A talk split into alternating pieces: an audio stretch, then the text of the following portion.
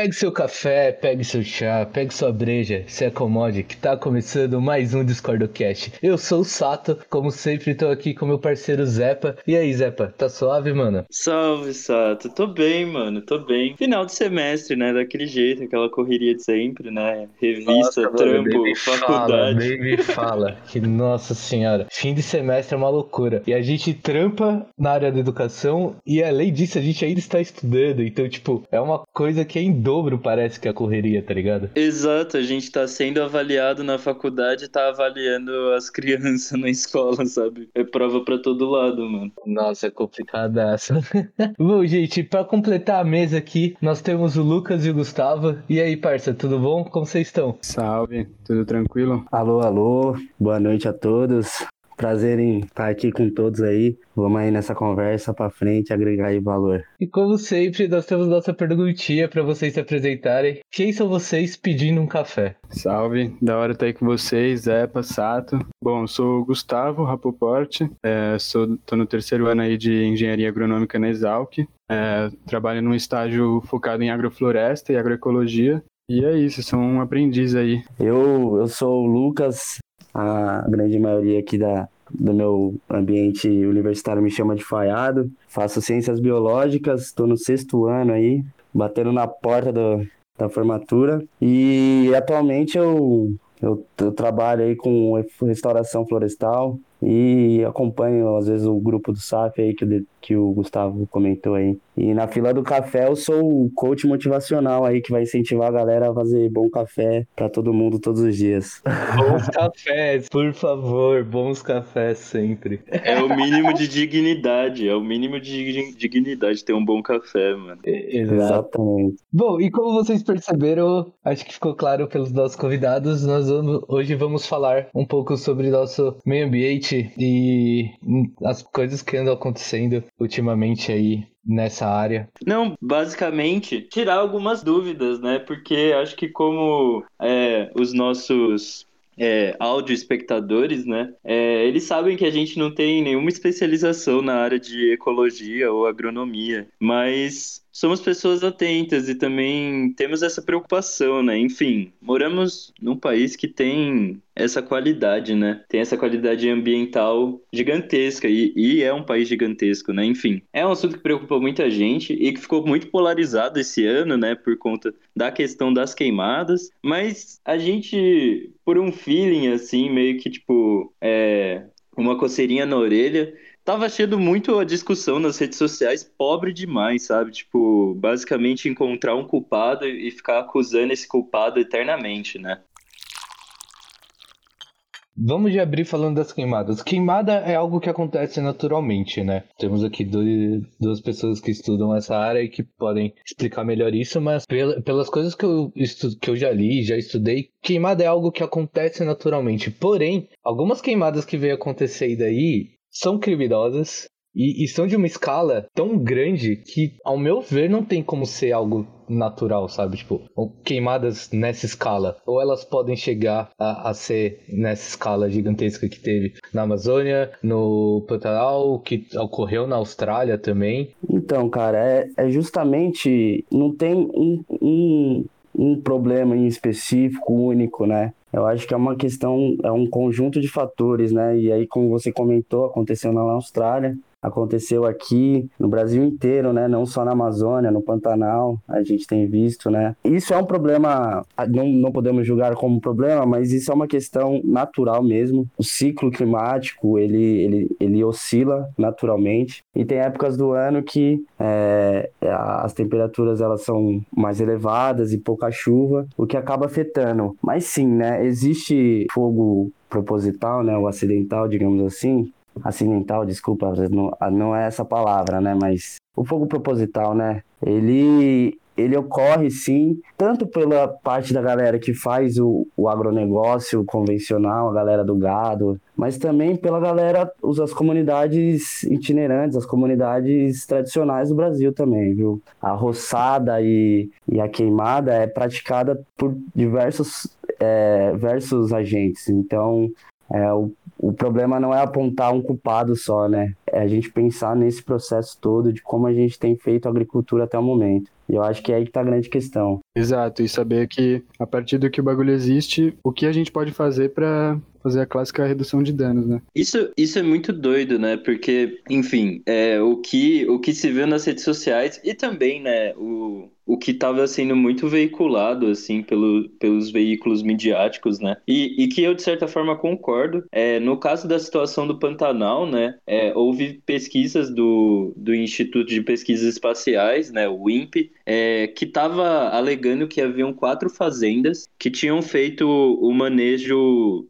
de fogo proposital, justamente nessa época mais seca do ano, que também é, ocorre por uma série de fatores, né? Vocês falaram da Austrália, falaram de regiões aqui do Brasil, né? Também teve na Chapada Diamantina, que é no interior da Bahia, é, nesse segundo semestre, acredito que em setembro ou agosto, e, e também no próprio interior de São Paulo, né? Estavam ocorrendo algumas queimadas. E é engraçado que indo um pouco mais atrás do assunto, tem até uma enfim, uma confluência geográfica, né, global, né? Então, por conta de fatores que estavam ocorrendo no, na região do Atlântico Norte, né, como uma grande quantidade de furacões nessa região, né, furacões e ciclones, né, nessa região. Isso fez também com que houvesse uma mudança dessa própria questão dos ventos, né, e que afetasse aqui a região do Atlântico Sul, né, com, com enfim, essa estiagem gigantesca, né e que não era visto há um bom tempo atrás. Exatamente. E a, a, própria o próprio desmatamento da Amazônia, né, causa uma falta de chuvas no Brasil inteiro. Isso é muito estudado e a gente começa a perceber como tudo está conectado e como tudo vai voltar para a gente depois.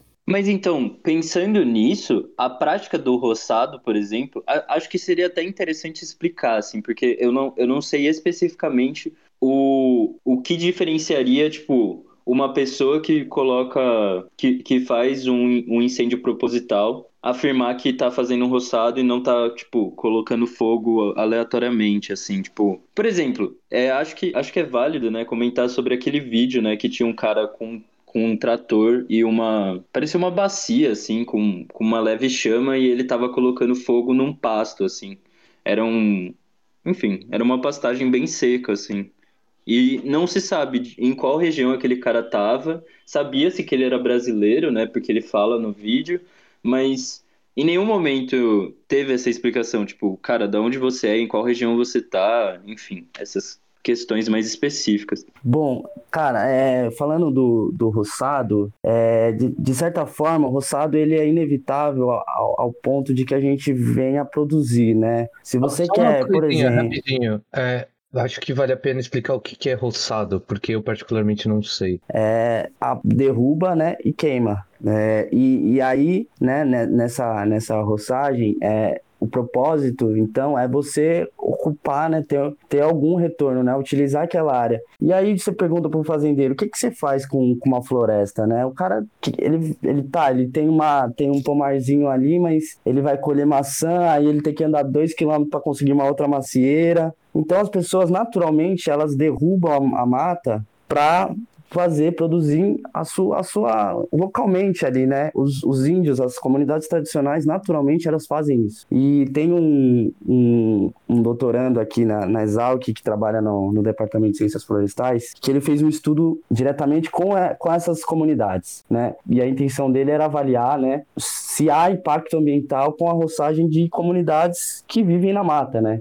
E ele concluiu que de qualquer forma, mano. E, e, isso não tem como, é inevitável. A gente vai interferir, a gente vai impactar. Só que a ideia é impactar como, né? A gente tem que pensar não se é ou não sustentável, é ser mais ou menos sustentável, né? Então, e aí né, esse mesmo esse mesmo doutorando ele mostra uma imagem, né, do, do estado onde fica o Xingu, é, o Amapá? É, é Mato Grosso. Mato Grosso. Mato, Mato Grosso, Grosso, é isso mesmo. Se você pegar o Xingu, é, a região do Xingu, toda toda a margem do Xingu tá tá desmatado, tá desmatado. E o Xingu é onde tem comunidades ribeirinhas, tem pouquinho, poucos focos de, de, de incêndio, né, de desmatamento, mas que não representa, né, um todo, né? E aí por isso que a gente vai acabar impactando, a gente vai ter que interferir na paisagem. Essa é a questão, a gente tem que se incluir nela, a gente tem que fazer parte desse todo esse sistema produtivo e entender que, mano, a gente tem que fazer de uma forma mais sustentável e não negar tudo que, que a galera fez, porque se a galera não tivesse feito o que a galera fez, a gente não saberia a melhor forma de fazer, né? Você não concorda? Sim, sim, sim. E é muito válido, porque, enfim, como todo e qualquer conhecimento, mano, ele vai com certeza agregando agregando novos pensamentos para se pensar a realidade. Então, tipo, todo o conhecimento ele é acumulativo, né? Então, de certa forma, é, quanto mais a gente vai descobrindo sobre essas questões, né? E, e no caso aqui na questão da ecologia e do agronegócio, melhor a gente vai, acho que, aprendendo a ter esse convívio o mais tranquilo possível, né? Mas ao mesmo tempo, tem o outro lado que, tipo, a gente pode ter essa via de ter um, um, uma inclusão com a natureza, a gente pode ter essa relação mais pacífica, né? Acho que com a natureza, e ao mesmo tempo a gente também pode ter, junto com esse conhecimento agregado, é, uma relação mais agressiva também. É engraçado porque nas ciências humanas, é, atualmente tem, tem muito de um conceito que é do antropoceno, né? Que é, o ser humano atualmente ele tá é, quase como se fosse uma idade geológica, né? O antropoceno ele representa um momento em que o ser humano ele está afetando todos os outros ecossistemas, assim, por conta, enfim, de todo o sistema que a gente tem. Então aí que entra a agroecologia no negócio, que basicamente se sustenta em três pilares, né? É o, o ambientalmente sustentável, o economicamente viável e o ser socialmente justo. Então, você buscando essas três coisas, você está reduzindo aí o impacto que a gente causa, tanto na sociedade quanto na própria natureza. Né? Caraca, isso é mesmo. é, é, é, muito louco isso mesmo. A gente não tem que apontar um, um agente específico, um problema específico, né? A gente tem que analisar como a gente está fazendo, né? Eu acho que essa é a principal questão. Exato, não adianta apontar dedo, é chegar, observar a situação que a gente está inserido e tentar fazer o melhor a partir dela, né? Mas então, no, ca no caso do Pantanal e da Amazônia, qual que seria a melhor solução, considerando a agroecologia, né? Então, é, rolou muito desmatamento, muita queimada, a história inteira do Brasil, né? Depois da colonização, praticamente. E é isso, não, não foi o ideal, mas a partir de agora não, não tem mais o que fazer, né? Tá desmatado. Não dá pra gente simplesmente querer acabar com a, com a produção de carne no Brasil. Tipo, isso é um negócio totalmente utópico. Mas aí, a partir de hoje, é, é provado por pesquisas que a gente não precisa abrir mais espaço, não precisa avançar mais ainda a fronteira agrícola. Aí chegam as novas tecnologias, né? Que buscam é, intensificar essa produção. Que de, de gado eu não entendo muito, mas esse, esse princípio se aplica que é você intensificar a produção usando o espaço que a gente já tem com novas tecnologias e aumentando a produtividade. Aí o certo seria arranjar uma maneira ecológica de fazer isso, né? É, mas enfim, de, de gado eu não entendo muito como, como que é o manejo de um pasto ecológico, mas enfim. No meio disso tudo tem uma lei que eu não sei se ainda está em vigor, e daí vocês poderiam até me tirar essa dúvida, que é a gente tem as áreas de preservação das matas e das nossas florestas, mas daí tem uma lei que fala assim: ah, se sofrer queimada ou alguma coisa desse tipo, essa área já não é mais uma área de preservação, então você pode, entre aspas, ocupar e fazer pasto e essas coisas todas. Isso ainda tá em vigor, porque parece que isso meio que protege os caras nessa época que já tem as queimadas que aconteceriam naturalmente por conta de clima e etc, por conta de fatores naturais, a iniciar um fogo ali para ver até onde vai e daí a partir daí ocupar esse espaço. Então, é, eles, esse, eles agem, cara, é, esses atores, os fazendeiros, eles agem é, pela impunidade da lei, cara. É, esse é o grande, acho que é um dos problemas da, do Brasil e acho que no mundo inteiro, é a corrupção, né, é a impunidade das leis, né.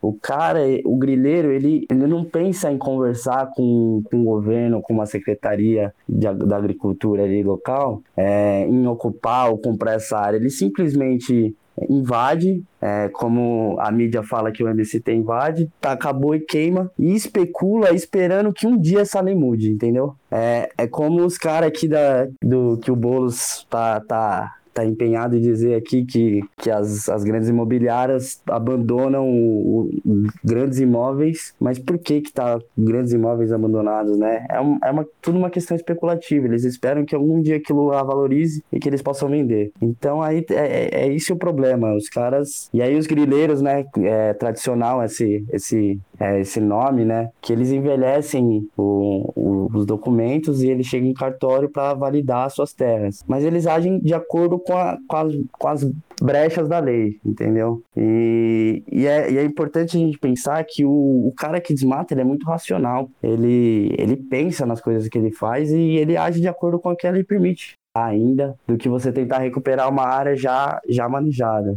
É, é isso. Né? Não sei se esse é um, o problema central, mas é um dos problemas né, que, que cerceiam é, a agricultura aí. Então também é muita é muito uma questão de imediatismo, né? É, que essa própria questão da especulação coloca, né? Então o cara prefere é, tentar acreditar que vai render a terra dele o mais próximo possível, né? No, nesse futuro mais próximo possível, do que tentar reflorestar para a partir disso, tipo, ter um ter um resultado melhor, só que a longo prazo. Seria mais ou menos isso? É, foi, é, é uma dúvida, é uma é, é, eu acho que a cabeça humana hoje trabalha de forma muito imediatista e o produtor rural não se separa disso. As pessoas, elas vivem de, de dinheiro, né, mano? Elas precisam de dinheiro. Então, de certa forma, é... por que que, mesmo sabendo que o SAF, que é né, os sistemas agroflorestais, agroecologia, a gente pode preservar o ambiente e tendo resultados tão bons ou melhores, é, mesmo a gente sabendo disso, por que, que a gente continua fazendo a convencional? Porque dá dinheiro entendeu? Porque é bom, entendeu? Se fosse ruim, ninguém faria. Não só dá dinheiro para o produtor, e, e, assim, eu digo que a agricultura convencional ela é mais, mais fácil de se fazer.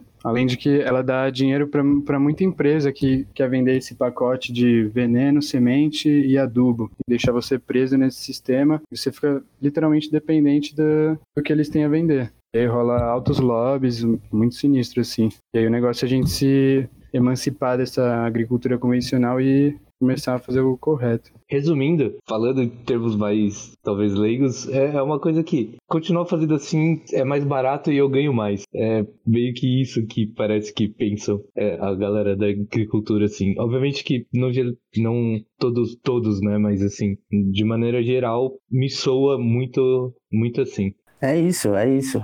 É, os pequenos produtores que tentam competir com os grandes, eles se sufocam e, e, saem, perdem a terra, são comprados, né? Então por isso que eles acabam entrando nessa, nessa lógica do, dos grandes produtores. E aí que tá um problema, né? A gente tenta sempre copiar ah, os conceitos externos, né? A galera da, da Inglaterra, dos Estados Unidos, tentar copiar os modelos que funciona lá, mas não vai funcionar aqui. Aqui o clima é diferente, entendeu? Aqui é. Tem chuva, a gente. O país é diferente, as pessoas é, se comportam de forma diferente, né? A relação é outra, é outra. Então esse é um problema, né? E aí que os, os pequenos produtores acabam meio que entrando nesse jogo, né? Eles acabam produzindo que é, a soja, ele não consegue produzir a mandioca dele, ele tem que produzir a soja porque é a única forma dele manter a família dele na, no, no, no campo, né? Isso é muito sinistro, né? Porque o mercado ele fica girando nessa lógica global, né? Então, produtores rurais pequenos brasileiros eles vão é, produzir para que os commodities clássicos que o Brasil fica exportando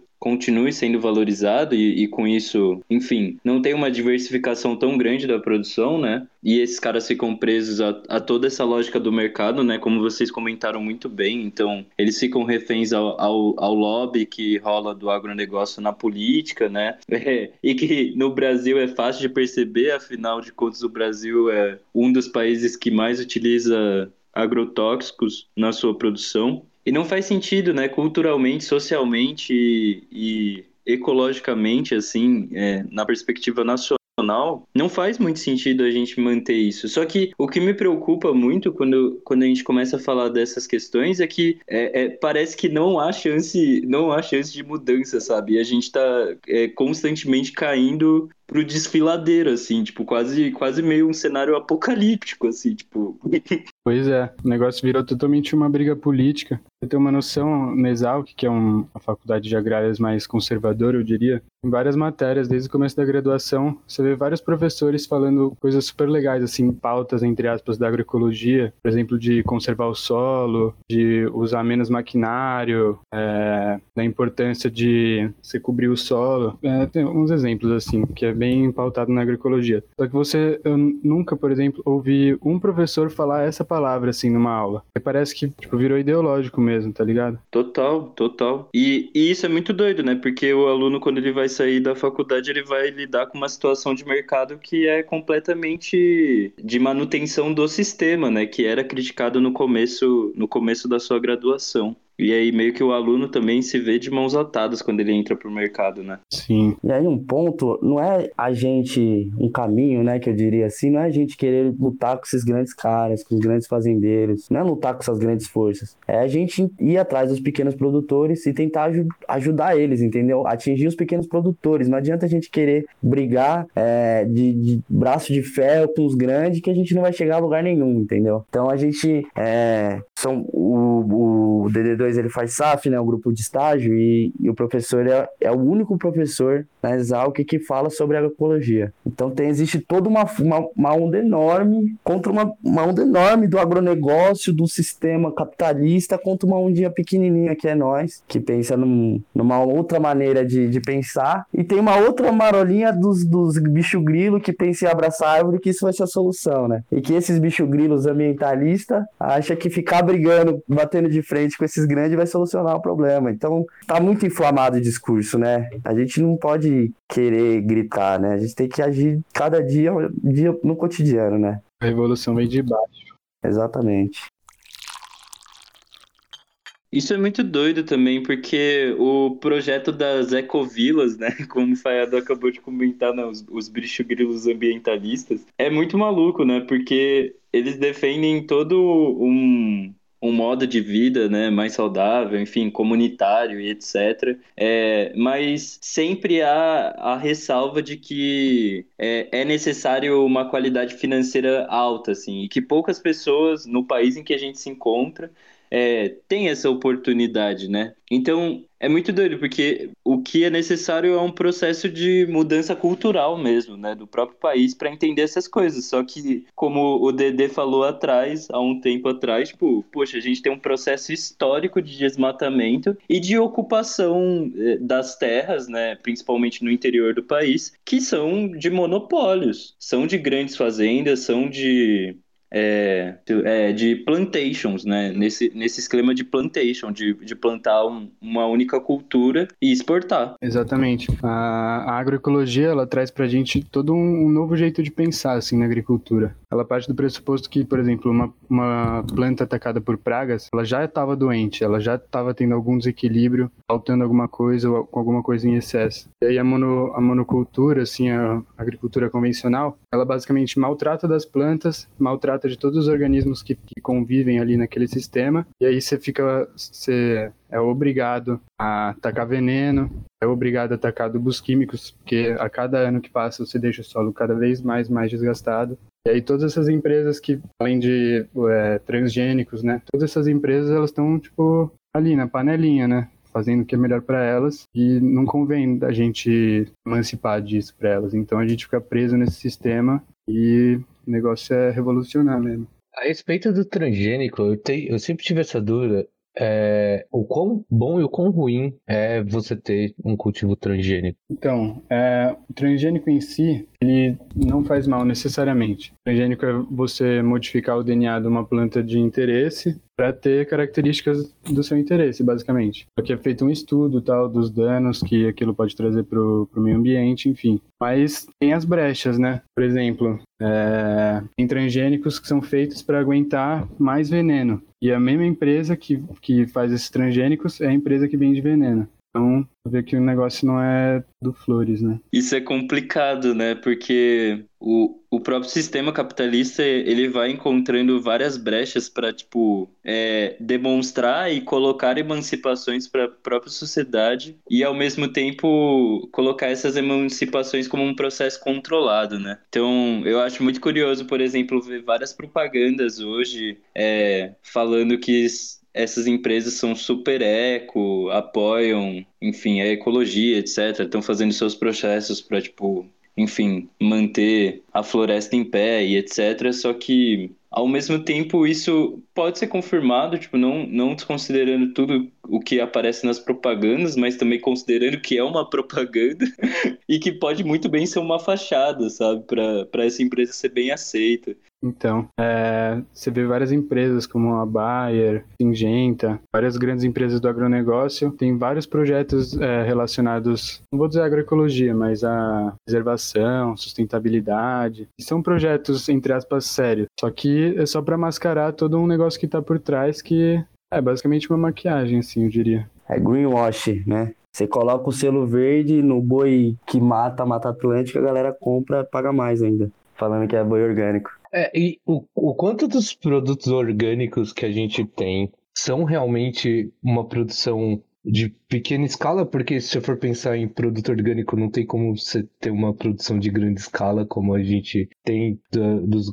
das grandes empresas do agronegócio. E, e o quanto é realmente orgânico aquilo ou o quanto é só um selo? E outra pergunta nisso: eles podem colocar somente um selo ali e falar que é orgânico e não ser? Ou eles têm que cumprir algumas coisas? É, eles têm alguns requisitos ou é, algum, algumas. É, como fala? Alguns meios de produção ali que, que são considerados orgânicos, mas que também dá, consegue driblar é, essa coisa de realmente ser orgânico. Como funciona essa parte toda? Só um adendo. E até onde eu sei, é, existem mais de um tipo de. mais de um selo orgânico, né? Então, acho que algumas empresas que fazem essa fiscalização. E aí cada uma tem os seus pré-requisitos. Mas para pegar o. Putz, aqui eu esqueci o nome agora. Mas enfim, é, são requisitos super complicados. Você tem que, desde a água que você usa até os insumos, tem que ser tudo verificado. Assim, é um negócio bem, bem difícil. Ao meu ver, para um pequeno produtor que não tem muito, muito insumo, muito dinheiro, assim falando,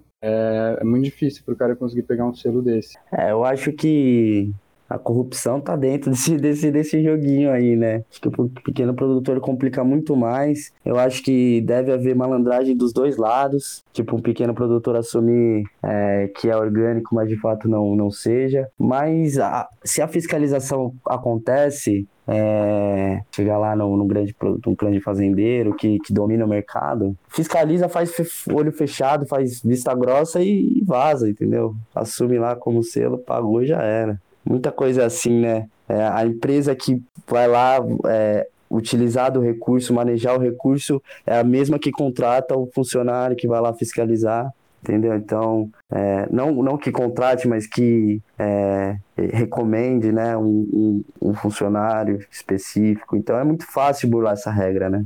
Então, é, não dá para não dá para colocar que é que o, tanto o pequeno produtor seja é, o bonzinho da história e, um, e, o fazendeiro seja o mal, né? É, essa fiscalização acontece por qual parte? É uma empresa contratada pelo Estado ou é o próprio Estado? Como funciona essa parte de fiscalização? Então, tem diversos setores, né? E aí eles se diferenciam em, em si. Na agricultura, eu não sei ao certo, mas a mineração, por exemplo, a Vale, ela contrata o próprio cara que vai lá fiscalizar. Então, e, e aí eu não sei, eu, eu chutaria que, que na agricultura seja mesmo extrapolado do mesmo jeito. E eu acho que também nem é interessante, acho que os caras nem querem produzir orgânico, né? Os caras estão pouco se fudendo pro orgânico também. Caras estão vendendo para fora. É, então, e, e, isso é uma coisa muito curiosa, porque eu acho que é, essa é uma defesa que, por exemplo, quem defende o Salles e quem defende toda essa produção é, extremamente massiva e, e, de certa forma, até ouso falar que, que é tóxica ao meio ambiente, ela tá preocupada. Essa pessoa que tá defendendo isso, muitas vezes ela tá olhando e falando: ah, tem um monte de. A gente tem um, um, índice de fome no Brasil gigantesco, então tem que produzir mais comida. Mas a gente exporta muito mais comida do que a gente vende para dentro do próprio território. E muitas vezes a gente acaba vendendo matéria-prima de, de toda essa parte da agropecuária para fora, para depois comprar de novo e, e vender aqui para dentro, né? Ao invés da gente tentar fazer um mercado forte aqui dentro, onde a gente tem um, uma distribuição boa de alimentos e, e produtos de boa qualidade aqui dentro. O exemplo disso é nosso café, né? A gente exporta café bom pra caramba lá pra fora e o que sobra a gente vende pro mercado interno. Então, é, isso, essa forma como a gente produz, né? Essa, esse discurso que a gente tem que alimentar o mundo é um, é um, é um plano de projeto entendeu? É, isso é, é um plano, é proposital. Eles querem que a gente produza é, coisas, mono, é, coisas primárias, venda a uma lógica capitalista, né, ao mercado internacional competitivo, ou seja, né, vende ao preço mais baixo possível para conseguir vender e, e, a gente acaba, quer dizer, é, essa lógica ela só acaba funcionando em, em, grande escala, né? Tipo, você não vai produzir, você não vai conseguir vender soja se você tiver dois hectares. Você tem que ter muitos hectares para conseguir produzir a soja, né? E, e vender a esse, a esse a um preço muito baratinho, né? Alimentar o, a, é, o gado lá da China para o chinês fazer churrasquinho no final de semana. Exatamente, é um neocolonialismo quase, né? Você tem uma noção, a China acho que era o principal produtor de soja no mundo, mas a soja é destruidora assim do solo, eles começaram a perceber isso e eles basicamente terceirizaram essa função pra gente, tá ligado? E a gente virou o maior produtor de soja do mundo, se não me engano, bom, não vou falar um número qualquer, mas grandíssima parte disso vai para alimentar gado chinês. E quem que vive de soja? Fala aí tanto brasileiros passando fome, quem que, quem come hambúrguer de soja aí? Vai tacar hambúrguer de soja na, na goela dessa galera, velho. A gente se vangloria, vende esse, esse, esse discurso, esse diálogo, né? Enfim, eu acho que esse é um, é um grande ponto né, da, do sistema todo. Soja é, é o maior insumo que a gente exporta Sim. Sim. Eu acho que é, soja, eu acho que a, a gente tá em primeiro lugar. E aí, mano, eu enganchando o ponto, velho, é, retomando, regredindo ao, ao, ponto que a gente tinha falado antes, nessa, nessa polaridade, né? É, e aí, nessa polaridade surgem duas grandes seitas, né? A seita do, da produção e a seita do, do ambiental, é, os ambientalistas e os, e os fazendeiros. E aí fica nesse empate, ah, um xingando o outro, um xingando o outro, mas nenhum deles nem a seita da produção, nem a seita da biodiversidade, do ambientalismo, do politicamente correto, fala em pessoas. Você querer preservar uma, uma floresta e não incluir as pessoas nessa floresta, pensar como uma, uma dinâmica de, de autossustentável, de ser autossustentável, você está excluindo essas pessoas do sistema. É a mesma coisa para produção que, que acontece? É um, são desertos verdes, a gente produz muito eucalipto, muita soja, velho. Só que para manejar toda essa área precisa de uma pessoa. Hectares e hectares de, de soja, e é um cara maneja é, no, em cima de um trator, ele faz todo o serviço. Cadê? Cadê o emprego? É aí, a gente tem que pegar as pessoas aí, entendeu? Esse sistema, esse sistema formado é para gera pobreza, galera. Gera favela. Vou trazer um dado aqui, 1940, vou puxar aqui. 1940, 73% da população brasileira era rural. Hoje, 16%. Aonde está essa galera? Na favela, moçada. Na favela. Gera problema isso. Então, tipo, a pobreza não é a causa dos problemas. A pobreza não é a causa, é, é, a, é a consequência. O cara que vai lá e queima a floresta, ele não é a causa do problema, ele é a consequência. Vocês entenderam o gancho? Deu para pegar sim. O processo de favelização e de urbanização do Brasil, justamente no século XX, ele demonstra isso claramente, assim. Até mesmo comunidades quilombolas e comunidades indígenas que simplesmente por conta de todo esse processo é, de desmatamento também, enfim, e também de realocação, né, acabam vindo para a cidade. E até mesmo as comunidades que estavam próximas da cidade, assim, que ficam é, tentando reivindicar o seu território, que sempre foi deles, mas enfim, construímos cidades, construímos cidades nos lugares. Reforma agrária já, moçada. Precisa, as pessoas precisam viver. Precisa dar oportunidade para as pessoas, senão elas não vivem. A gente vai viver nessa pobreza eterna para alimentar os outros, para alimentar o europeu. A gente corta a nossa madeira, o nosso mogno de 300 anos para colocar um, o europeu ter sua, sua porta de 20 metros de altura. Entendeu? Esse é o problema. A gente quer. A gente tá, tá fazendo agricultura para quem? É para fora. Os caras querem vangloriar os caras lá, fazer chinês poder comer o seu churrasquinho no final de semana. E é muito interessante desse processo colonial que, como, como a gente tinha comentado, né, às vezes é necessário, tanto, acho que justamente para ter o apoio de uma reforma agrária, assim, é, o país ele precisa de uma mudança cultural em relação a esses assuntos, né? Na verdade, precisa de mais informação e mais pesquisa, né? Também. pesquisa não falta, o problema é que enfim, as pessoas vão procurar mesmo, tipo, até mesmo essas pessoas que defendem a, a, a produção e o ambientalismo, sabe, tipo, acabam realmente indo atrás, acabam realmente, tipo, pegando é, documentos que se criticam, é, que são antagônicos, sabe? Tipo, enfim, para analisar as coisas mesmo. E aí, tipo, a gente vê o, o, processo que acontece com o MST hoje em dia, sabe? Tipo, presidente Bolsonaro colocando o movimento como algo terrorista, sabe? A imagem que fica para a população é exatamente isso. E, na verdade, essa imagem é conservada desde a década de 90, né? Sim, sim. É uma doideira isso. A gente só, só vive nessa nessa inércia destrutiva, porque além de a gente estar numa inércia, mas é porque a gente aprendeu assim e a gente perpetua essa, essa maneira de forma banal, assim. A gente não reflete no que a gente faz, né? Nas nossas, nas nossas atitudes, né? A gente só faz. E é tudo muito recente também, eu acho, a pesquisa em agroecologia, agrofloresta. Já rola um tempo, mas o pessoal só está começando a levar a sério mesmo, ver que o negócio é científico e não é só ah, abraçar árvore. Começando a ver que o negócio é energeticamente mais eficiente, melhora a qualidade do solo com os anos. Enfim, infinidade de vantagens de você ter um sistema agroecológico só que enquanto tem gente ganhando com o outro jeito de se fazer agricultura, a gente fica no underground, né? Entre aspas. Isso é uma coisa que até pela ótica capitalismo, capitalista não entra muito na minha cabeça, que é o seguinte, a gente tem um avanço gigantesco em tecnologia no agronegócio, é, na agro agricultura. É, a gente tem um, um, tanto de otimização desses, desses espaços de cultivo e etc., que a longo prazo daria um resultado maior, só que a galera perpetua mesmo, as mesmas ações e o, e o mesmo modo de cultivo, ao invés de inovar e trazer umas coisas diferentes que possam ajudar tanto o meio ambiente quanto eles próprios como cultivadores, e acaba ficando preso no mesmo modo, sabe? Ao, ao invés de evoluir, parece que, tipo, só vou ficar estagnado aqui e pronto. Então, é muito louco. Pior que, sim, nesses últimos anos o negócio tá, tá sendo mais fomentado, assim, tá virando moda, entre aspas, só que ainda tá muito pouco, ainda falta muita coisa acontecer. Eu acho que é isso, que é o, são os realmente influenciadores de, do jeito que a gente planta, do jeito que a gente vive nesse sistema, são essas grandes empresas que não tem interesse nenhum em difundir um negócio que seja mais ecológico, que faça a gente depender menos deles, sabe? Enquanto tiver gente ganhando muita grana com isso, vai continuando assim.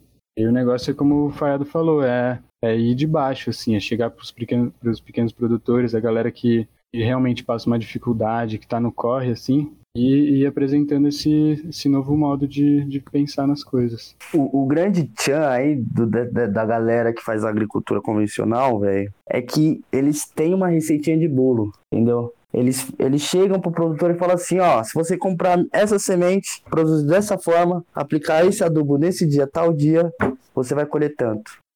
Enquanto que no SAF, você não tem previsão. Você não tem uma receitinha de bolo. Cada lugar é um lugar diferente. Cada lugar, as plantas reagem diferente. E aí, é aí que tá a beleza do SAF, né? Por ser ele, ele ser muito dar liberdade do produtor poder produzir o que ele quiser, mas ele, ele também tem a dificuldade porque as pessoas não têm segurança, né? Como é que você vai falar para um produtor que vive na risca, ganhando muito pouco todo mês para sobreviver, falar: não, larga tudo isso, para de plantar soja e vamos plantar, vamos testar plantar mandioca e abóbora misturado com, sei lá, com feijão e. Ele não vai fazer.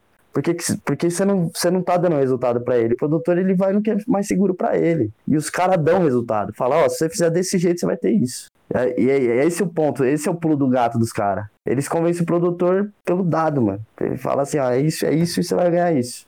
E, o, e, o, e agora no SAF, né, que é o Sistema Agroflorestal, onde você envolve um consórcio de mais plantas, né, duas ou mais plantas, né, é, cê, a gente, como a gente não tem muito estudo e tem pouco incentivo da, do governo para as universidades fazerem esse tipo de pesquisa, a gente não evolui, né. Eles, eles suprimem, exprimem o lado o nosso lado de querer tentar desenvolver o lado progressista de uma revolução é, agroecológica para continuar mantendo o sistema do jeito que tá, entendeu?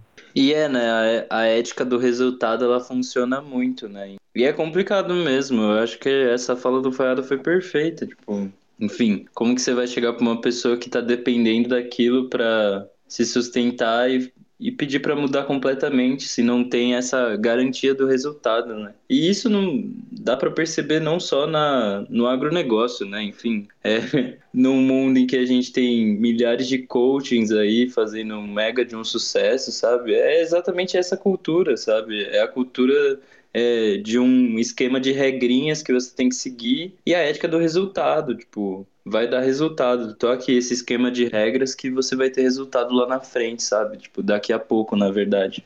Porque também conversa muito com esse imediatismo. É, isso extrapola para tudo, né? Você pode perceber na educação, você tem que aprender, você tem a receitinha de bolo para tudo, para tudo na vida, né? Para manter esse sistema, para manter esses grandes agentes, esses grandes esses ricos caretas aí ficar poder poder viajar no Havaí nas férias entendeu? É pros caras viver a vida bem e a população passar fome. Os filha da puta, os caras. E, e, essa é uma ótica que percorre todo o nosso ambiente político, né? Uma coisa que é bem clara para ver isso assim é o, aquele eleito, que aquela pessoa que é eleita vai fazer o que lhe convém, o que vai trazer resultado naqueles anos que ela tá ali no poder, naqueles 4, 8 anos que ela tá ali no poder, ao invés de tentar implementar alguma coisa que o fruto disso vai ser, vai ser o resultado dali a 20, 30 anos, sabe? Tipo, é aquela coisa de, não, eu preciso fazer aquilo que vai me beneficiar nesse período de tempo que eu tô aqui para me manter aqui, porque caso contrário não vale a pena eu fazer. Não vale a pena eu resolver um problema real assim e plantar uma semente para colher dali a 20, 30 anos, sendo que eu só tenho esse período de tempo aqui para estar tá aqui. Exatamente. A gente é muito imediatista, né? Nosso jeito de pensar. Um, uma agricultura convencional, ela pode até produzir bem, ela pode até render lucro, só que quem vai pagar o preço é a gente no futuro. Até, é, nem no futuro, né? A gente já tá pagando o preço em diversas formas aí. Sim. É Só fazendo um, um, uma brincadeirinha aí que o, o, professor meu faz, né? O professor de, de SAF faz. Ele faz uma pergunta para os alunos ele pergunta: é, existe, um, existe um jeito certo de fazer feijão? Zé, Paulo e, e Sato. Existe um jeito certo de fazer feijão? Não. Não, cada faz seu. Ou do jeito que a mãe ensinou, com certeza. É, cada um receita de feijão, né? Tipo, tem ali seu tempero, seu toque. Você colocar um louro, você fritar uma linguiça pra, junto com, com os temperos ali pra temperar o feijão e tal. Cada um vai fazendo do seu jeito. Exato. Bacon, coentro, alho, enfim. Exato. Tem diversas formas. Não tem um jeito certo. Mas eu tenho certeza que tem um jeito errado de fazer feijão. Se você queimar o feijão, é errado. Sim, se não colocar água, você... é, exato. Se você não colocar água, é errado. Com certeza, com certeza. Caraca. Entendeu? É, é, é, é isso aí, mano. Essas, tipo, não deixa as pessoas apostarem. É, o pequeno produtor não, não, não dá. Não, tipo, existem várias formas de se fazer, né? Sim, sim, sim. É, exato. A, a resposta para ter essa mudança ecológica não é única, né? E acho que atualmente, mais do que, mais do que nunca, a gente precisa dessa resposta. Tipo, acho que de fato agora, tipo, essa resposta agroecológica, ela, ela é mais do que necessária e ela deveria ser mais do que imediatista, assim. Porque, enfim, uma série de estudos que assustam, sabe? Tipo, ah, daqui sete anos o, o fósforo, o mineral fósforo vai acabar. Daqui sete anos, se a gente não tiver alguma reflorestagem também em algumas partes que são é, criticamente desmatadas ou que foram historicamente desmatadas, a gente não vai conseguir recuperar esses ecossistemas. Enfim, um monte de hotspot por aí, sabe? Tipo, até mesmo no Brasil, né? A Mata Atlântica é um hotspot, o Cerrado é outro hotspot. É, só explicando, hotspots são ambientes, tipo, extremamente. Não devastados. É, desmatados, mas que também a própria é, vida nesse local também se encontra, tipo, em, em uma condição de risco de extinção? Alguma coisa assim? Isso, isso, exatamente. Obrigado, Sato. É exatamente isso. Uma coisa que me parece que acontece, é, principalmente que a gente tem essa cultura de monoculturas, é que eles tentam fazer todos os solos em todos os lugares sejam parecidos para que consigam cultivar, por exemplo, soja.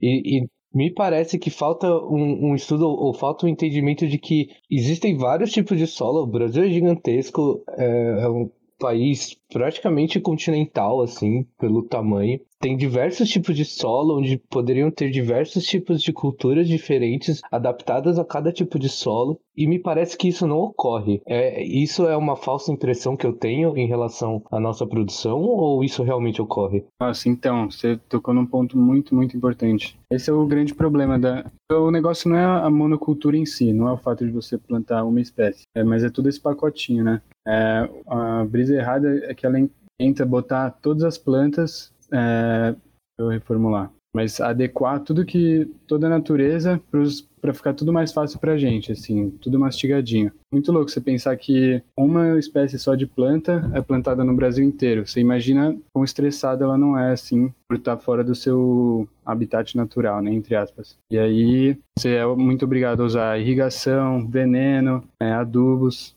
esse é o negócio.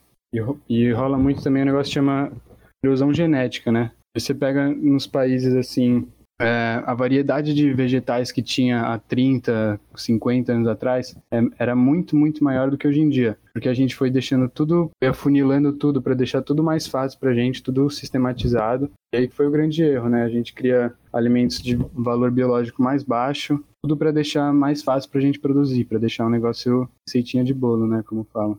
É, e, e aí entra o, o SAF, né, como uma solução aí, uma... Agora a gente pensa, né, que seja uma, um uma caminho, né, para um futuro mais digno, né, que é o SAF, que é justamente é, você incluir é, árvore, né, junto do sistema, né, e um conceito, um conceito, né, muito importante na, na ecologia, que é estrutura-função. A estrutura, ela só faz sentido se ela tiver sua função e, e, ao contrário, a mesma coisa. A sua função, ela só, só tem contexto, só tem utilidade se ela tiver sua estrutura. Então, é, é na, não, não, é à toa que o Brasil tem a maior floresta é, umbrófila do mundo, tropical do mundo. Não é à toa que, que no, no, na linha do Equador existam florestas, entendeu? Porque eles, as árvores desempenham um papel, elas têm uma, uma função, né? É, e, aí, e aí que entra o SAF para meio que sanar as dificuldades dos pequenos produtores, né? Porque o pequeno produtor, ele, ele não tem muita saída, ele não tem dinheiro para investir mais em insumos. Os insumos, eles eles, eles inflacionam com o tempo. Ou você tem que aplicar os insumos cada vez mais caros, cada vez mais tóxicos para conseguir. Então o produtor ele, ele, não tem, ele não tem muita saída, né? E, e, o mercado, logicamente, acaba vendendo muito barato. Então quem acaba se fudendo é o produtor. Então o que, que ele pode fazer? Ele taca a árvore no sistema. Por quê, né? Por que tacar uma árvore no sistema? Porque a árvore ela tem duas funções: a função de proteção e a função de sustentação, né? É, uma árvore, quando ela cresce, ela, ela faz uma cobertura, né? Cobertura de sol. As plantas, meio-dia, embaixo do sol, estão fresquinhas, né? Se você deixa uma planta solta, uma, uma cultura solteira, né? Solteira é um monocultivo, que eu diria. É, no sol, um, um, mesmo extrato, né? Tudo, tudo as plantas da mesma altura, as plantas vão... Imagina ser meio-dia, imagina vocês, meio-dia no sol, parado. E aí a gente quer que a planta aguente. E é por isso que no Brasil existem as florestas, né? Porque existem diferentes estratos como aqui no Brasil a gente tem muito mais energia, a gente, a floresta, ela capta essa energia em diferentes estratos. Se você for numa floresta de Mata Atlântica, ou uma floresta Amazônia, por exemplo, melhor dizendo, é, sei lá, três, quatro da tarde, é quase que escuro lá dentro. Não entra sol, porque as plantas, todas aquelas plantas, com aquela dinâmica de plantas, várias, é, bromélia, palmeira, blá, blá, blá, blá, elas puxam todo, toda essa energia. E lá no, lá no, no hemisfério norte, na Alemanha, Inglaterra, é, Grã-Bretanha, da onde veio a Revolução Verde, né, esse pacotinho tecnológico que, né, que, que eles extrapolam para todos os ambientes, né, é, lá o, o clima é mais ameno, não tem o sol, o, a incidência de sol sinistra que a gente tem aqui, né? Então lá eles, eles precisam tirar a árvore para ter a maior produção. Aqui a gente precisa da árvore para manter a produção. Então, O negócio do SAF é você fazer um sistema diverso e dinâmico para imitar ao máximo o ecossistema natural, né? Entender que cada planta tem uma função e a gente não, não vai plantar só aquilo que a gente vai colher para vender. Muitas plantas são plantas de, de serviço, né? Que você fala. Você poda para retornar os nutrientes para o solo, tem as árvores que fazem um sombreamento, tudo. E aí com isso você cria um ecossistema mais equilibrado, você tem muito menos praga, muito raro se você tiver um SAF bom, muito raro aparecer uma praga. A praga nada mais é que um ser vivo que se deu melhor que os outros. A monocultura, ela faz uma pressão seletiva para todos os seres vivos. E aqueles que aguentam não tem competição com os outros, então tipo se multiplicam geneticamente e daí a gente chama isso de praga, né? Com o SAF você acaba não tendo que precisar usar agrotóxico, né, os venenos, não precisa depois de um tempo usar adubo, irrigação também depois de um tempo você não precisa mais usar. E é essa emancipação do sistema que a gente quer buscar, né? Ficar o mais eficiente possível. Aproveitando aqui, eu quero tirar uma dúvida que eu li ou ouvi em algum lugar, é que o eucalipto, eu vou refazer porque passou uma moto aqui, eu não sei se saiu no, no áudio, mas eu vou refazer do mesmo jeito. Quero aproveitar o momento para fazer uma pergunta que eu li ou ouvi em algum lugar, não vou lembrar direito agora, que o eucalipto é uma árvore que a gente produz e a gente tem uma produção até relativamente grande devido ao tanto de papel que a gente tem, etc. É, que é uma, uma árvore que consome e destrói muito o solo. Isso é real? Isso acontece mesmo? Eu acredito seja pura falácia, camarada. Assim, é, é, é, é uma planta exótica e, e, é, é essa, essa coisa, né? Os ambientalistas inflamados gostam de tacar pau e inflama discurso, mente qualquer dadinho e aí é, que aponte que a, o eucalipto fez mal em algum lugar, eles acabam também extrapolando e generalizando para tudo. Eu, na, minha, na minha opinião, é, isso é só uma inflamação é, de uma parcela de defensores do, do, da biodiversidade, não sei. Que, que você acha, Gustavo? Não é minha área, né? Mas eu acho que como qualquer monocultura, o negócio tem o seu impacto ali. Quando você tira a biodiversidade de um lugar, você vai algum dano para aquele ambiente. Agora eu não sei o quanto que isso danifica e não vou saber te dizer com mais detalhes. Mas acho que toda monocultura que você tacar, acho que eucalipto não você nem nem tem praga assim pra você tacar veneno, mas mais adubo químico e tal. Acho que algum dano deve ter, não sei qual exatamente. Eu tava com uma dúvida, escutando vocês falando, que é se há algum exemplo já de SAF é, grande. Mano, tem um sim, uns né, no plural. É, esse é um, tá sendo um dos grandes desafios da agrofloresta hoje em dia, que é você aplicar para maiores, é, maiores áreas, né? Conseguir de alguma forma mecanizar também, porque chega um ponto que você cresce ali sua área, não dá para fazer tudo na mão. E aí a gente está nesse passo de tentar é, deixar o um negócio mais viável para um latifúndio. Mas existem alguns, sim. Não são tão biodiversos, assim, não é. São mais, é, como posso dizer, são consórcios mais simples, né, de você manejar, porque chega um ponto que fica muito complexo e acho que é difícil. É, não bastando, cara, a Embrapa agora faz o que? Nem sei lá, nem cinco, seis anos, agora lançou um novo modelo aí de agricultura sustentável aí, blá blá blá, que é o ILPF, né? Você já ouviu falar? Não, não ouvi, mano. É Integração Lavoura Pasto Floresta, que é meio um outro nome para SAF. Ele pega eucalipto, eucalipto clonal, soja transgênica e gado. Tá entendendo? Caraca. Aplica veneno, mesma coisa, mas fala que é SAF. Olha lá, tá, tá integrado ali, ó. Estamos produzindo mais de uma coisa ali, ó. Tem árvore, os caras é muito esperto, filho. Os caras já, já, já pegaram um conceito, um estudo já da década de 70. O SAF não é novo, viu? Já tem muita, muita gente falando sobre isso. E os caras pegam e colocam no pacotinho tecnológico. Olha lá, produtor. Você tem, ó, a sojinha, a nossa sojinha transgênica. Você tem o meu, meu eucalipto aqui clonal. Você tem um gado aqui, ó. Vamos fazer aí? Vamos fazer o SAF que os ambientalistas estão falando? Caraca, isso gera também uma, uma ampliação do conceito que dificulta muito para a sociedade compreender né, as diferenças, assim, porque aí também se torna uma grande generalização, né? Você fala SAF, a pessoa pode pensar nesse exemplo, né? e também no SAF realmente agroecológico. É, então, exatamente. É, nem todo SAF é agroecológico e também nem todo orgânico é agroecológico. Tem muito, é, muita coisa aí com selo de orgânico que é um sistema praticamente igual ao sistema convencional, só que em vez de usar o adubo químico é orgânico, em vez de usar o veneno químico é um veneno orgânico. É isso. A agroecologia é mudar todo esse jeito de pensar e entender que a gente tem que agir nas causas e não nas consequências das coisas. Acho que eu colocaria, não sei, uma última pergunta, que é se vocês têm esperança, mano, que que a gente consiga, tipo, esperança a gente tem que ter, né? Senão os bagulho não acontece. Mas é, assim, num, num modo geral, assim, como um movimento, como vocês estão participando disso, vocês estão estudando sobre isso, sabe? É, é possível a gente ter uma esperança de que, tipo, a gente pelo menos tenha essa virada ou consiga realmente fazer isso acontecer, sabe? Pra, tipo, não entrar nesse colapso climático que já tá rolando e, e possivelmente vai se agravar daqui nos próximos anos. Eu quero juntar, junto com essa pergunta do Zepa, é, o seguinte: além de ter experiência, quais são os passos e o que a gente precisa fazer, é, pensando em indústria,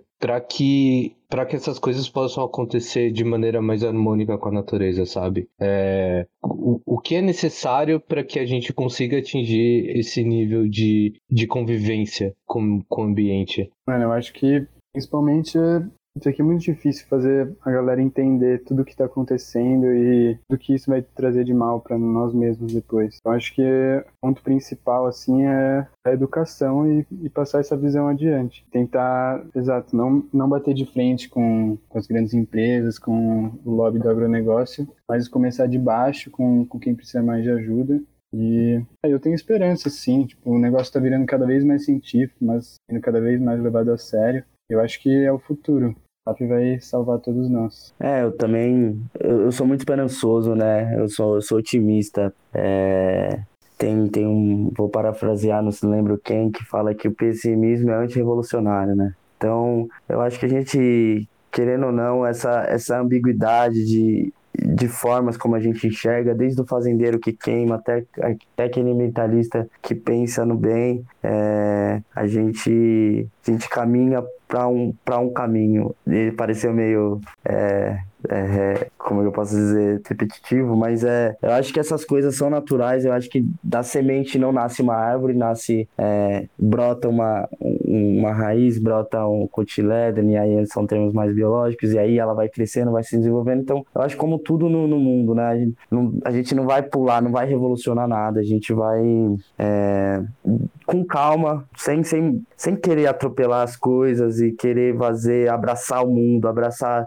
salvar o mundo, né? A gente não vai conseguir salvar o mundo com, com esse tempo de vida que a gente tem, né? Então, eu acho que aos poucos, as pessoas estão se preocupando mais hoje em dia. Não se falava em Amazônia há 20 anos atrás, é, não se falava em feminismo há 5 anos atrás. Então, acho que de certa forma a gente tem sim uma esperança e, e é isso. Acho que um, um caminho é, é o que o DDD falou e que a gente tem apostado aqui, que é né, tentar utilizar o nosso conhecimento, que é um conhecimento de grande valor, né? A gente estuda isso na Exalc, né, na quinta maior universidade de, de, agricultura do mundo, e a gente tem que aproveitar e, e saber é, passar esse, esse conceito adiante, né? Esse, esse conhecimento adiante. Eu acredito muito na gente, velho. É, e pra fechar, eu acho que a gente não podia deixar de mandar o Salles ir tomar no cu, então, Salles, vai tomar no cu. Inhonho do caralho, fica falando que é hacker. Fila da putz. Mano, que hacker invade o computador do cara para escrever em onho? Ei, mano, não sei, é putz, imbecil do caramba. É brincar demais com a nossa cara, chamar de trouxa mais de uma vez, sabe? Mas é isso. Acho que Esperança tem que ter mesmo, tá ligado? Tem que ter, senão a gente não leva os bagulho pra frente. Realmente, pessimismo é antirrevolucionário. E é isso, né? Pô, se a gente a gente teve contato, sabe? A gente tem, tem essa relação de amizade e pode trocar essas ideias, tá ligado? É, acho que nada melhor do que esse episódio aí para também fazer outras pessoas que não têm tanto contato com o assunto escutarem. E depois dessa conversa toda, é, vamos abrir aqui nosso momento de indicações. Eu vou abrir essa roda de indicações com algo que não vai tanto para pro agronegócio, etc., mas tem a ver também com esse diálogo que a gente precisa ter com o meio ambiente e com a natureza em si. Então eu vou indicar para vocês o episódio, se eu não me engano, é o segundo episódio da segunda temporada de uma série que chama Abstract, que é uma série sobre design e arte, que é disponível na Netflix, que é um episódio com a Neri Osman. A Neri Osman é uma designer, arquiteta, pesquisadora do MIT. Ela faz um trabalho incrível pensando no, no que ela chama de design of growth, que é design de, de crescimento, fazendo é, analogia com crescimento de plantas e etc., porque ela faz todo um projeto de design com coisas que são biodegradáveis e etc. Tanto é que ela tem uma obra muito legal, acho que é Água Roja, alguma coisa assim, eu não vou eu esqueci real o nome da obra agora, que ela fez toda a estrutura da obra a partir de compostos que tem é, em exoesqueletos de insetos e, e cadeína e fez uma estrutura que ela consegue programar a decomposição disso, então você começa a pensar outras maneiras como a gente pode construir prédios e várias outras coisas no nosso dia a dia. Então é um trabalho muito legal e além desse episódio do Abstract, aconselho vocês também a verem os TED Talks dela e os artigos que ela publica em relação, com relação a essa pesquisa toda. Irado, hein, mano? É bem da hora mesmo. Bom, é. Eu vou, eu vou indicar um documentário aí, ele é bem curtinho, de 50 minutos em que ele vai abordar, né, é, que, que o desmatamento, essa cultura da, da, pecuária é uma questão cultural e, e ele trata bem desse ponto reflexivo, que não, é, não tem o bem ou o mal, né, não tem o cara que, que desmata, ele tá fazendo o mal pro mundo, é, para ele é, tá, é, é o bom também e, e é muito forte, muito enfatizado nesse documentário que se chama Sobre a Pata do Boi, ele tá no site, no Videocamp, tem que se inscrever lá no site para poder acessar, mas é bem rapidinho e é muito interessante, vale muito a pena é, ver esse documentário. Aí sim. Mano, eu vou recomendar uma autora, chama Ana Maria Primavesi. Eu acho que ela morreu ano passado, se não me engano, com 90 e tantos anos. E ela foi uma das precursoras da agroecologia no Brasil. Ela tem uns livros muito bons, assim, e o da hora é que é uma linguagem bem simples, tá ligado? Você não precisa manjar nada de, dessa área para entender as coisas que ela fala. É muito louco como eu tava lendo um livro dela dos anos 90, assim, todas as pautas que ela puxa do agronegócio, da agroecologia, tipo, tudo muito é, assimilável com o que a gente vive hoje, tá ligado? Tipo, como não mudou nada as coisas ainda. Mas é isso. Bem, de indicação, eu gostaria de citar dois livros. Então, gostaria de citar um primeiro livro chamado A Crise Agrária, da editora Paz e Terra. O autor é o Alberto Passos Guimarães, um geógrafo. É... E continuando no âmbito da geografia, eu também queria citar um livro do Milton Santos, já que o, ao longo do programa a gente comentou sobre essa questão da, da urbanização brasileira e esse processo que ocorre no século XX. Tem um livro do Milton Santos chamado Manual da Geografia Urbana e vale a pena. E também, como eu acabei citando no meio do programa sobre as ecovilas, e que tem muito forte esse discurso ambientalista, mas eu acho que vale a pena as pessoas procurarem para ver, mas também, enfim, verem com esse olhar crítico, sabe, sobre a possibilidade de se fazer uma ecovila no Brasil e etc. Enfim, pensar na nossa condição nacional, mas, enfim, é, valorizar esse conteúdo porque é uma iniciativa até bem interessante. É chamado Ecovilas Brasil, tem no YouTube. É um documentário de menos de uma hora, 57 minutos. É chamado Caminhando para a Sustentabilidade do Ser. E é isso. Legal, bom, legal. Bom, abrimos aqui então nosso momento de alto merchan. Gustavo Lucas, fiquem à vontade aí para divulgar suas redes sociais, o lugar onde as pessoas podem encontrar vocês, os projetos que vocês estão desenvolvendo, qualquer coisa que vocês queiram estar divulgando aqui, está aberto para vocês agora. Muito obrigado aí o convite. É, foi bastante animador e fiquei bastante entusiasmado em participar aqui com vocês, conversar e explanar um pouco das minhas ideias malucas da cabeça. É, é, nas redes sociais eu tenho Instagram e Facebook. No Facebook é Lucas Fernandes, no Instagram é Faiadeiras, de Faiado. Eu atualmente agora estou num grupo de estágio trabalhando com restauração florestal. E, e às vezes o meu hobby é, é, é fazer umas poesias. Então eu vou fazer um outro merchanzinho aqui. É, sigam lá a página Sábio de uma Perna Só que tem muita gente envolvida nessa, nesse mundo, nesse mundo lírico aí encantável que a gente pode produzir, né? Todos nós. E incentivo vocês a escrever, que é uma, uma, uma prática muito aliviadora e desestressante. Valeu, moçada. Muito obrigado aí. Boa noite. Brabo. É, é, atualmente estou sem Instagram, mas tenho Facebook, que é Gustavo Bogar Rapoport. E falar para vocês também seguirem o Instagram do estágio que eu faço parte, que chama SAF Piracicaba. E é isso, queria agradecer vocês por a oportunidade da hora aí de estar aqui. Várias ideias confusas ainda que estão sendo matutadas, né? É, e é isso. É, você que está ouvindo, pesquise mais sobre isso, se não, chama nós para conversar. É, é isso, velho. Agradecendo aí de novo vocês. Tamo junto. É isso, a gente que agradece aí por, ter, por terem aceito o convite e estarem aqui para tirar nossas dúvidas. As portas do Discord estão abertas para vocês também, pra gente poder conversar mais e debater mais sobre meio ambiente e as práticas que a gente tem para com ele, seja tanto no negócio como no nosso cotidiano, para que a gente possa aí futuramente viver uma vida mais equilibrada com a natureza. Saúde, mano. A saúde tá gritando, sabe? Precisamos urgentemente. Mano, um grande. Vocês queria muito poder abraçar vocês. Você é louco, mano. Obrigado demais. Obrigado demais. Que participação foda. E é isso, né? Com certeza a gente vai chamar para outros episódios. Com certeza. Porque acho que o tema, o tema não acaba nunca, sabe? Tipo, é um, é um brainstorm do caramba e, enfim, nunca dá para analisar tudo, sabe? E é isso, sobra mais pra gente fazer, trocar mais ideia depois também. Uma próxima vez num bar com uma cerveja, né? Aí sim, vai ser um podcast digno.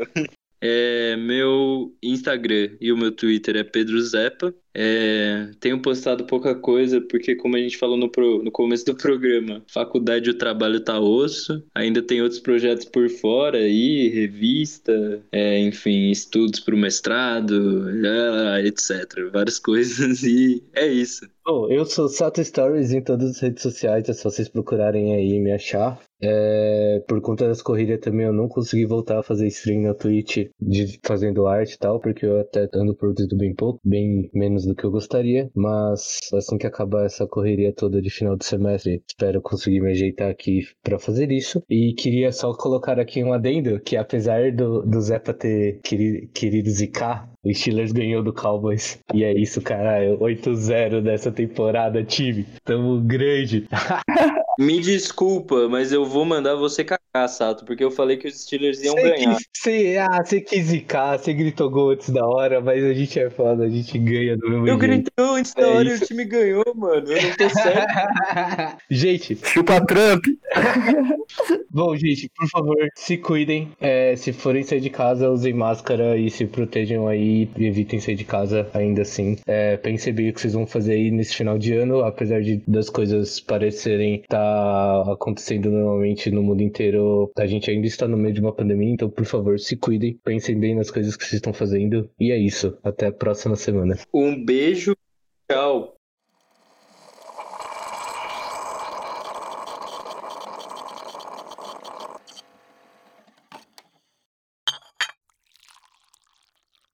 Esse podcast é produzido e apresentado pelo Bruno Sato e pelo Pedro Zepa, e editado pelo Ivan Sato. Muito obrigado por ouvir e até o próximo.